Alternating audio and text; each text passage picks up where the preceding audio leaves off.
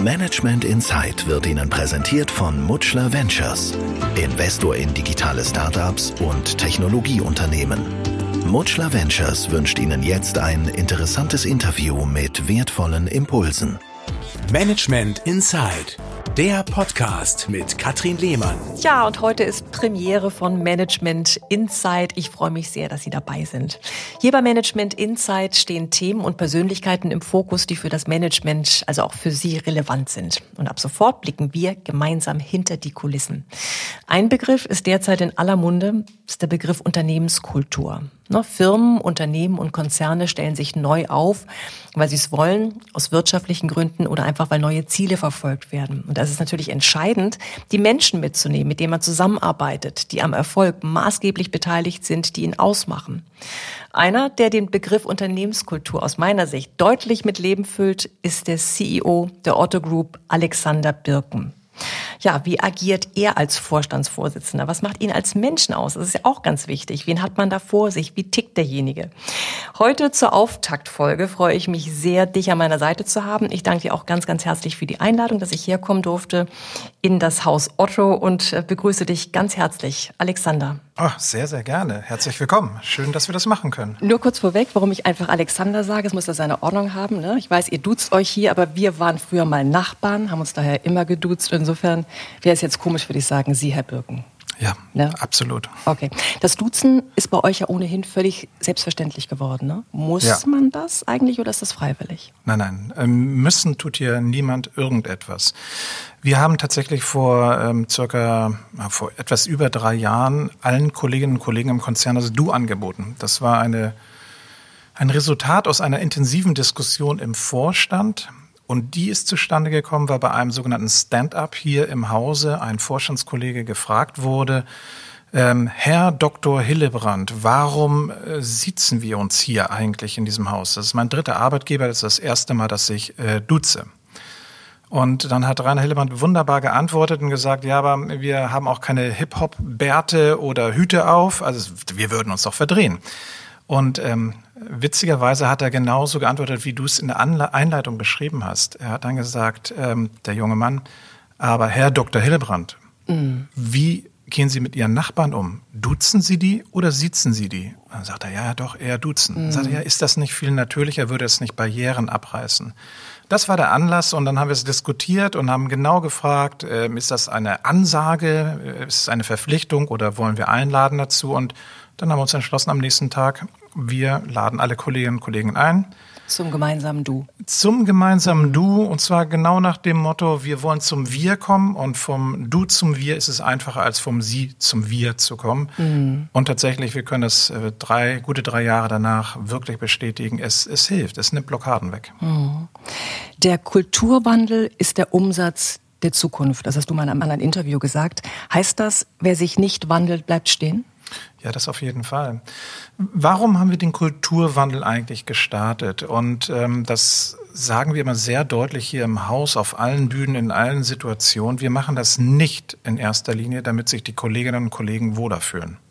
Wir machen das, damit wir unseren Kunden besser äh, bedienen können. Wir wollen schneller werden, agiler werden. Wir wollen deutlich kundenzentrierter agieren. Und um das zu erreichen, muss man einfach Barrieren der Vergangenheit, wo man vielleicht starre Organisationsformen hatte, ähm, überwinden. Und gerade der Kulturwandel ist dann ein ganz, ganz wichtiges Momentum, um Zusammenarbeit im Konzern bereichsübergreifend, firmenübergreifend, aber auch nach außen, also das Ökosystem der Otto-Gruppe auch nach außen zu erweitern, um da erfolgreich zu sein. Und das geht nur mit einer anderen äh, kulturellen Einstellung, mhm. die wir an der Haltung insbesondere festmachen. Haltung und Verhalten ist eine deutliche ganz großer Unterschied. großer Unterschied. Eine Verhalten kann ich immer antrainieren und mhm. lernen und das erleben wir auch immer wieder bei Kollegen ähm, oder haben erlebt. Und wir versuchen wirklich an die Haltung ranzugehen, was ungleich schwieriger ist. Mhm, das glaube ich. Da kommen wir nachher auf jeden Fall noch mal im Detail zu. Ähm, wann war der Zeitpunkt, Alexander, als ihr festgestellt habt, ihr wollt oder ihr müsst was ändern? Eigentlich konkret war es der 4. Dezember 2015, weil das war der Tag, als die Shareholder Michael und Benjamin Otto mit dem Konzernvorstand auf die Bühne getreten ist und dem gesamten Konzern gesagt hat, wir brauchen einen Kulturwandel, wir müssen uns verändern. Und dann haben wir gesagt, ähm, im Übrigen ist das kein Projekt, das ist ein Programm, weil ein Projekt hat ein Ende. Wir glauben nicht, dass sich das jemals erledigen wird. Und dann haben wir gesagt, wir wissen nicht wie. Wir wollen uns mit euch dort hineinschmeißen in das Thema und äh, sehen, wie schaffen wir das eigentlich, dass wir unsere Kultur wirklich nachhaltig, maßgeblich verändern und haben alle eingeladen dazu. Und dann haben wir uns auf eine Exkursion begeben, ja, mit, mit vielen Tausenden von Mitarbeitern, um das zu tun. Mhm. Weil gesagt ist es ja schnell vom Versandhändler zur Online-Plattform. Man muss es mit Leben füllen. Ja, bei uns sind es, wenn ich jetzt das, und ich glaube, du, du denkst jetzt gerade an das Otto-Kerngeschäft. In der Otto-Gruppe gibt es ja noch viele, viele andere Firmen vom Bon Prix über Manufaktum bis zu Crate Barrel in den USA. Wie viele und, Unterfirmen habt ihr? Ah, also je nach Zählweise sind das über 100 Firmen, aber äh, faktisch reden wir so um, um die 30 relevante Firmen, die mm. wir in der Gruppe haben. Und die sind entweder im Handelsbereich oder im Finanzdienstleistungsbereich oder im Servicebereich, was sehr stark durch die Logistik geprägt ist. Mm. Bei Otto war das ja so, dass wir schon seit vielen, vielen Jahren in eine Transformation uns begeben haben. Vom Katalogversand zu einem mhm. Online-Händler. Das hatten wir vor vier Jahren geschafft. Ja, der Online-Anteil lag schon dabei, weit über 95 Prozent. Also hätte man sagen können, Mission accomplished, Haken dran und mhm. es geht weiter. Aber dann muss man auch sagen, diese Reise wird nie zu Ende sein. Ein Geschäftsmodell muss sich weiterentwickeln. Und jetzt also fortlaufender Prozess, das Ganze. Absolut. Mhm. Und, und jetzt bei Otto geht es darum, wie schaffen wir das aus einem starken Otto-Handelsgeschäft, was wir auch bleiben oder auch weiterhin sein wollen, zusätzlich auch ein Marktplatz zu sein, zusätzlich Serviceangebote für unsere Partner anzubieten.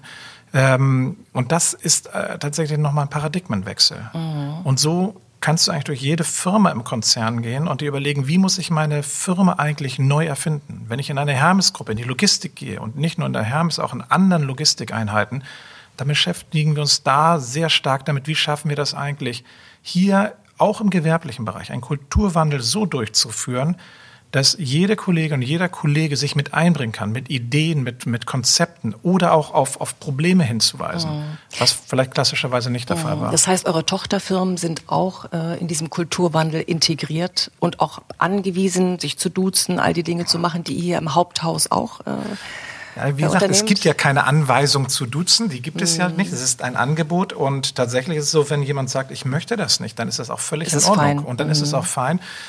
Aber den Kulturwandel, ja, wir sagen nicht wie, aber wir brauchen den Kulturwandel in, in allen Bereichen, in allen Firmen, egal wo sie auf der Welt sind. Und ich, ich nehme mal so ein schönes Beispiel. In Japan haben wir genau eine Situation gehabt, wo wir gesagt haben, wow, mit unserem Wertesystem, mit unserem Kulturverständnis aus Europa können wir nicht äh, japanischen Kollegen erklären, wie sie ihre Arbeitswelt kulturell gestalten sollen. Mhm. Und trotzdem haben wir die Ziele hineingegeben und auch die japanischen Kollegen haben sich auf den Weg des Kulturwandels begeben und angefangen, Sachen anders zu machen als in der Vergangenheit. Auch wenn das vielleicht nicht gerade äh, der europäische Weg ist, dann der japanische Weg. Als ihr damals angefangen habt, da muss man ja irgendwann mal einen Startschuss setzen. Habt ihr gedanklich gesetzt an diesem einen Tag, als gesagt wurde, wir müssen Kulturwandel starten? Wie ging es dann weiter? Seid ihr da mit euch erstmal in die Bütt gegangen, wie man hier in Hamburg sagt? Also wirklich zu gucken, wie, wie, wie wollen wir starten? Wie wollen wir uns aufstellen? Wie wollen wir uns auch als Vorstände präsentieren? Ähm, ja und nein. Auf der einen Seite haben wir uns natürlich Gedanken gemacht, ähm, wie man das grundsätzlich initiiert. Wir haben aber sehr bewusst gesagt, wir werden nicht alles determinieren und vorweg irgendwie eine Programmatik aufsetzen, sondern wir haben damals gesagt, wir geben sieben Themen rein in die Gruppe. Und das sind solche Worte wie Kollaboration, Kundenzentrierung, Speed, ähm, ähm, Collaboration. Mhm. Und dann haben wir gesagt, wir möchten, dass ihr euch selbst organisiert, damit wir diese Themen besser leben in der Gruppe. Und da sind ganz spannende Zusammensetzungen zusammengekommen. Ja, da sitzt dann auf einmal die Assistentin mit den Geschäftsführern und auf Augenhöhe und diskutieren über bestimmte Themen. Zeitgleich haben wir gesagt, das waren sogenannte Workstreams, so haben wir die, mhm. sieben, die sieben Bereiche genannt.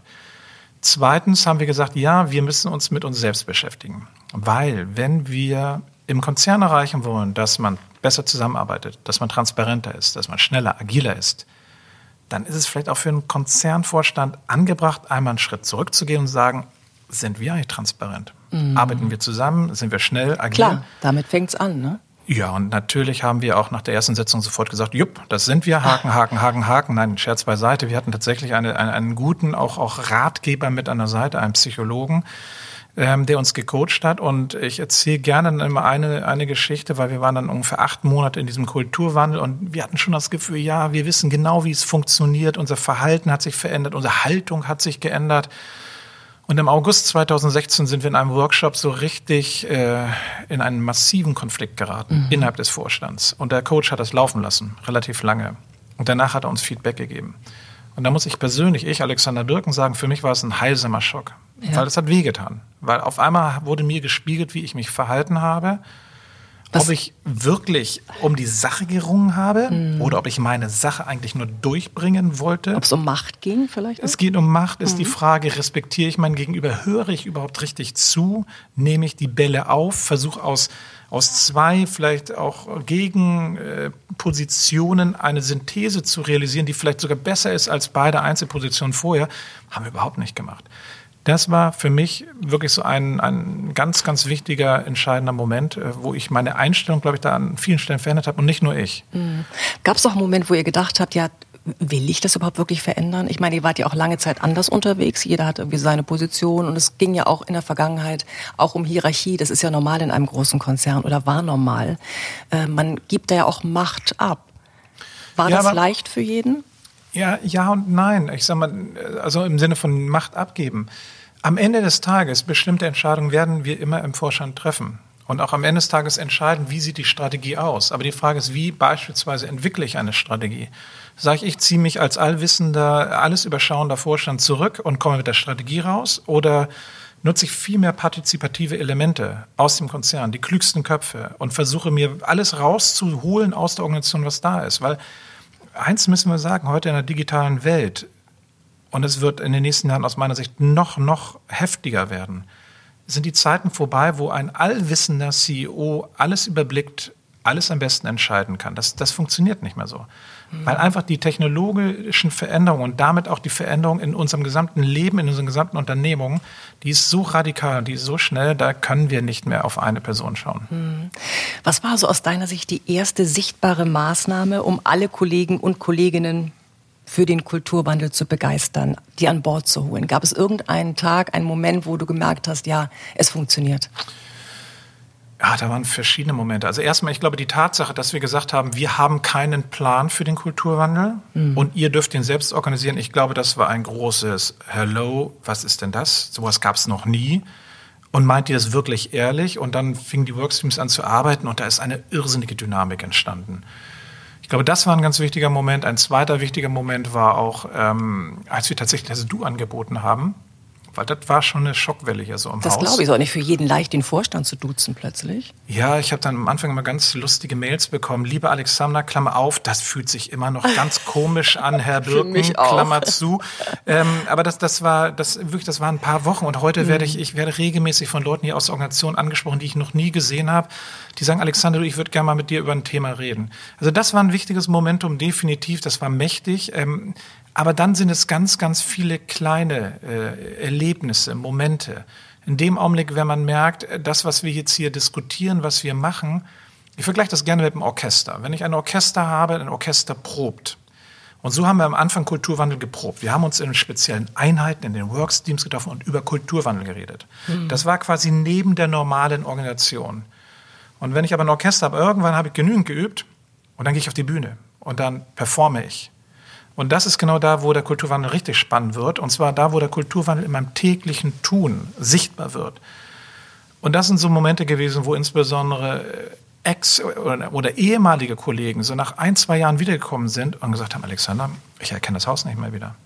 Also die ganzen Grabenkämpfe, das ist ja fast alles komplett weg man äh, begegnet sich ja ganz anders auf Augenhöhe. Man ringt ja wirklich um Lösungen hier miteinander mhm. und versucht nicht nur seine Machtposition zu verteidigen. Und mhm. das sind so Momente gewesen, wo ich, wo ich sage, ja, da, das, da fährt man nach Hause und kriegt das, das Grinsen nicht mehr aus dem Gesicht. Na schön. Verhindert das Du auch aus Vorstandssicht, dass man überhaupt sich auf diese Grabenkämpfe einlassen möchte? Nein, ich glaube, dass das ist, ich glaube nochmal, was das du wirklich leistet, ist tatsächlich, dass, dass, dass diese, diese Distanz abgebaut wird. Ich spreche ja zum Beispiel beim Vorstand immer gern vom Elfenbeinturm. Mhm. Wir sitzen jetzt hier, wir sitzen im sechsten Stock dieses Gebäudes, über uns sitzen Kollegen, neben uns sitzen Kollegen, die gesamten Besprechungsräume, Kaffeeecken hier, die werden alle von allen möglichen Kollegen benutzt. Das wird nicht nur vom Vorstand benutzt.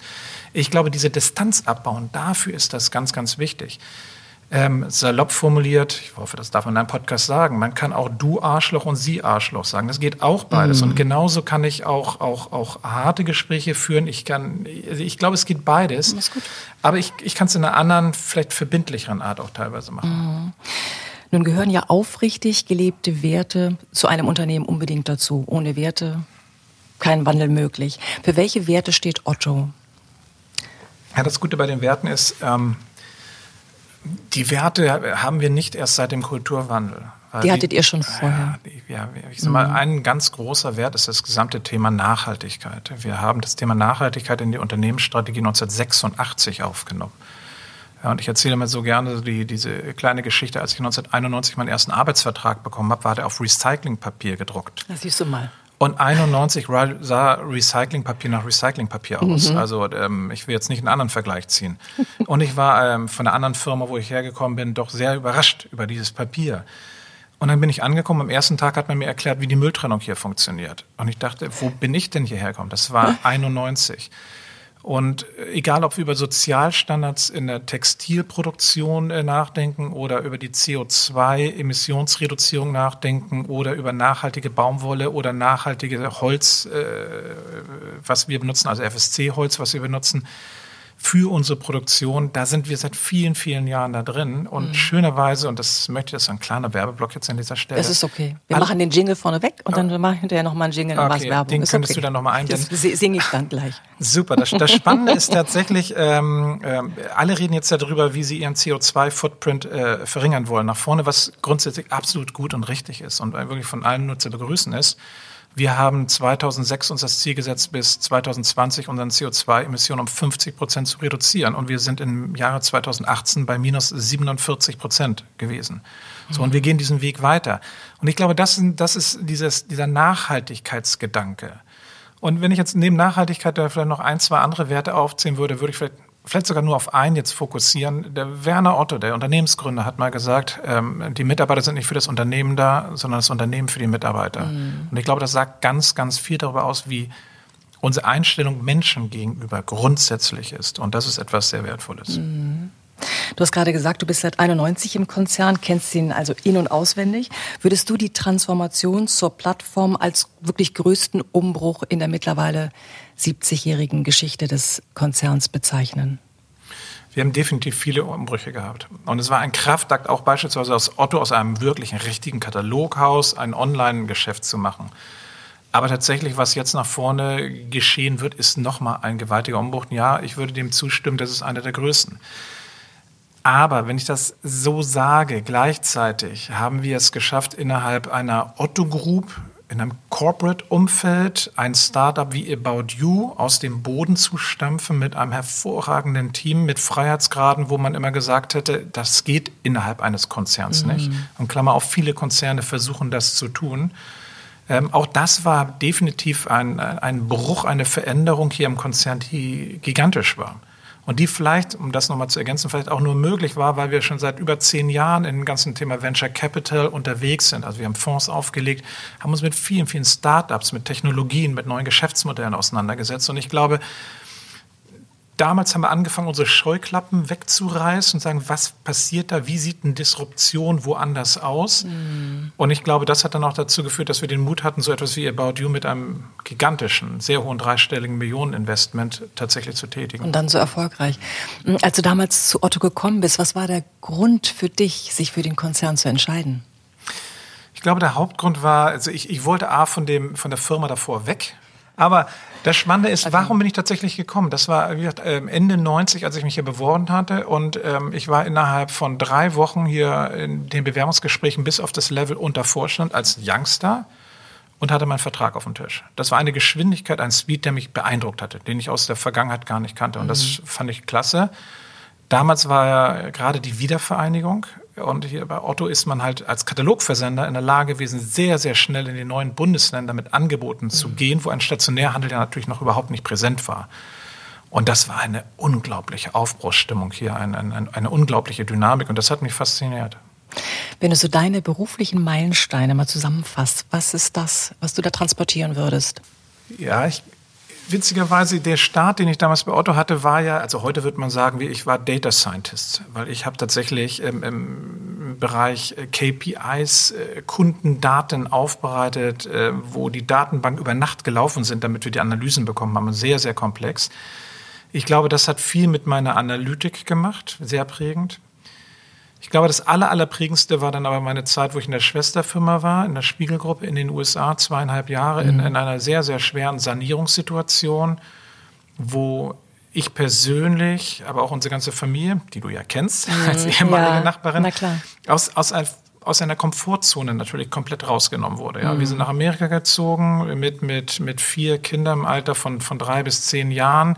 Das war familiär eine große Herausforderung, aber auch die Situation für mich in der Firma war sehr, sehr, sehr anspruchsvoll. Und ich musste mich mit Themengebieten auseinandersetzen in einer sehr, sehr kurzen Phase oder, oder, oder Anlaufphase, wo ich mich gar nicht so richtig gut auskannte. Und das mhm. war sehr spannend. Und da habe ich eins gelernt. Ähm, das Wichtigste, was ich machen muss in meinem Job, ist immer die richtigen Menschen finden, sich wirklich sicher sein, dass es die richtigen sind. Und zwar, reden wir über Haltung und Verhalten mhm. und Rollenspiel und so weiter. Und dann aber ganz viel Vertrauen schenken. Und das ist etwas, ähm, was, glaube ich, bis heute mein, mein, mein Leben sehr stark prägt. Also dieses, dieses, was wir in der New Work immer so Empowerment nennen. Menschen Vertrauen schenken und sagen, wir wollen da und dahin. Aber wie? Kommt mit, mach, wir euch mit. Ja, und ja, aber auch den Weg, wie wir zu einem Ziel kommen, den definiere ich nicht. Da gibt es viel bessere Leute, die das viel besser definieren können. Und ich glaube, das, das ist etwas, was mich geprägt hat, gerade aus der Amerika-Zeit. Da warst du 36, als du in Chicago warst, die mhm. zweieinhalb Jahre mit, mit der Familie. Inwieweit ist die Zeit in den USA für dich heute noch prägend? Gibt es Situationen, wo du, wo du daran, dich daran zurückerinnerst und sagst, ja, das habe ich damals mitgenommen, das bringe ich auch jetzt zum Einsatz? Das ist so typisch aus den USA mitgenommen, aus der Zeit damals. Ja, das Thema, was ich eben ja beschrieben habe, ist auch tatsächlich aus den USA gekommen. Also das Thema Empowerment, Menschen wirklich vertrauen, die richtigen Menschen finden. Was natürlich in Amerika auch faszinierend ist, ist ein grenzenloser Optimismus, dieser Gedanke des, der Freiheit, ich bewege etwas, ich gestalte mhm. etwas, ich bin für mich selbst verantwortlich. Der inspiriert ja auch. Ne? Ja, und das ist, das ist etwas, was ich immer mitgenommen habe. Und tatsächlich, wenn man dann nach zweieinhalb Jahren wieder hierher kommt, hat man schon auch in Deutschland so einen kleinen Schock, weil immer alle, alle also wir, wir Deutschen können ja auch schon ganz schön rumnöhlen, ja, wie schlecht wir es haben und wie schlimm alles ist. Mhm. Und dann mhm. fragt man ja, was eigentlich? Und dann findet man gar keinen Grund. Das ist ja auch, das leben wir auch heute in der Breite der Gesellschaft, ja, diese diffuse Unsicherheit, diese diffuse Angst vor etwas, wo man aber nicht weiß, was es ist. Ja, kommt mhm. das aus dem Thema Digitalisierung, kommt es aus dem Thema Globalisierung, Migration und wenn man dann wirklich da mal nachfragt, aber was ist es denn wirklich, dann, dann findet man ja oft gar nicht Punkte und das ist ein Stück weit so eine Einstellungssache. Mhm. Und auch gerade deswegen sind wir auch in diesem Thema im Augenblick dabei, zu sagen, wie können wir eigentlich zum Beispiel das Thema Digital Responsibility und Ausrichtung der Digitalisierung mal positiv hier belegen. Und sind da auch als Gruppe sehr engagiert, auch mit, mit, mit anderen Mitstreitern außerhalb der Otto-Gruppe. Und wie belegt ihr das positiv? Also worauf kommt es euch da an, genau das zu tun? Also im Kern geht es uns sehr stark darum, dass wir unseren europäischen, einen deutschen europäischen Weg einmal definieren. Weil im Augenblick werden wir in vielen digitalen Themen von amerikanischen oder auch chinesischen Firmen vor uns hergetrieben. Wir folgen denen. So, und ich, ich habe so oft diese Frage gehört, ja, warum werdet ihr bei Otto nicht wie Amazon? Also mhm. ich, ich will nicht werden wie Amazon. Das ist gar nicht das Ziel. Das kann es gar nicht sein. Wir werden unseren eigenen Weg gehen. Das muss ein europäischer Weg gehen, sein. Und da sind wir genau bei diesem Thema, was ist unser Wertegerüst? So, wenn in Amerika beispielsweise das Thema Freiheit über alles steht, und ganz, ganz spät vielleicht auch nochmal nach Verantwortung oder Regulierung ges äh, darüber gesprochen wird, sind wir in Deutschland über viele Jahrzehnte mit der sozialen Marktwirtschaft in dieser Kopplung zwischen Freiheit auf der einen Seite, aber auch gleichzeitig Verantwortung für die Gesellschaft auf der anderen Seite sehr gut gefahren. Und ich glaube, dass wir diesen Weg jetzt mal in einem ökologisch-digitalen Zeitalter für uns neu definieren oder mhm. wieder aufladen. Ich glaube, das ist ein ganz, ganz, ganz wichtiges Thema. Alexander, war das für dich immer ein Traum, einmal CEO von Otto zu werden? Ja, da sprichst du ein wichtiges Thema. Das war damals im Kindergarten. Da, habe ich da hast du schon gedacht, ich möchte mal CEO von Otto werden. Ich ja. weiß, den Laden gibt es. Ich möchte das CEO da habe ich mir eine PowerPoint-Präsentation im Kindergarten gedacht. gemalt. Ich wusste, mit, dass du zielstrebig unterwegs bist. Nein, Scherz beiseite. Ich glaube, das ist immer so, das ist, ich, ich, ich, ich, ich karikiere das immer gerne, weil ich das manchmal so höre von Menschen, die genau wussten schon mit irgendwie 21, was sie werden wollen. Die mag es geben. Mhm. Ähm, ich bin da deutlich demütiger. Ich glaube, ich hatte auch den glücklichen Umstand, die Fügung, wie auch immer, dass ich zum richtigen Zeitpunkt an der richtigen Stelle war, mit den richtigen Menschen vielleicht gesprochen habe, die richtigen Aufgaben äh, bekommen habe, woraus sich das Ganze alles mhm. entwickelt hat. Nein, das Ziel war es tatsächlich überhaupt nicht. Okay, das Ziel war es nicht, aber dein Weg führte dich dennoch ziemlich schnell zu Otto. Immerhin bist du jetzt seit fast 30 Jahren im Konzern. Damals waren die Zeiten natürlich noch anders. Damals gab es noch Hierarchien und ein Begriff wie Kulturwandel hätte man wahrscheinlich nur müde belächelt. Und heute ist die Transformation zur Plattform der größte Umbruch eurer Unternehmensgeschichte. Ja, natürlich geht sowas nicht auf Knopfdruck, so ein Umbruch. Das Duzen alleine reicht längst nicht aus. Welche Konflikte es im Vorstand gab, was es heißt, Macht abzugeben und warum Haltung wichtiger ist als Verhalten. Über all das sprechen wir das nächste Mal hier beim Management Insight mit Alexander Birken, CEO von Otto. Alexander, ich danke dir für heute und freue mich schon jetzt auf unsere Fortsetzung. Sehr, sehr gerne. Das war Management Insight, der Podcast mit Katrin Lehmann. Lehmann. Alle zwei Wochen neu. Jetzt abonnieren und keine Folge verpassen.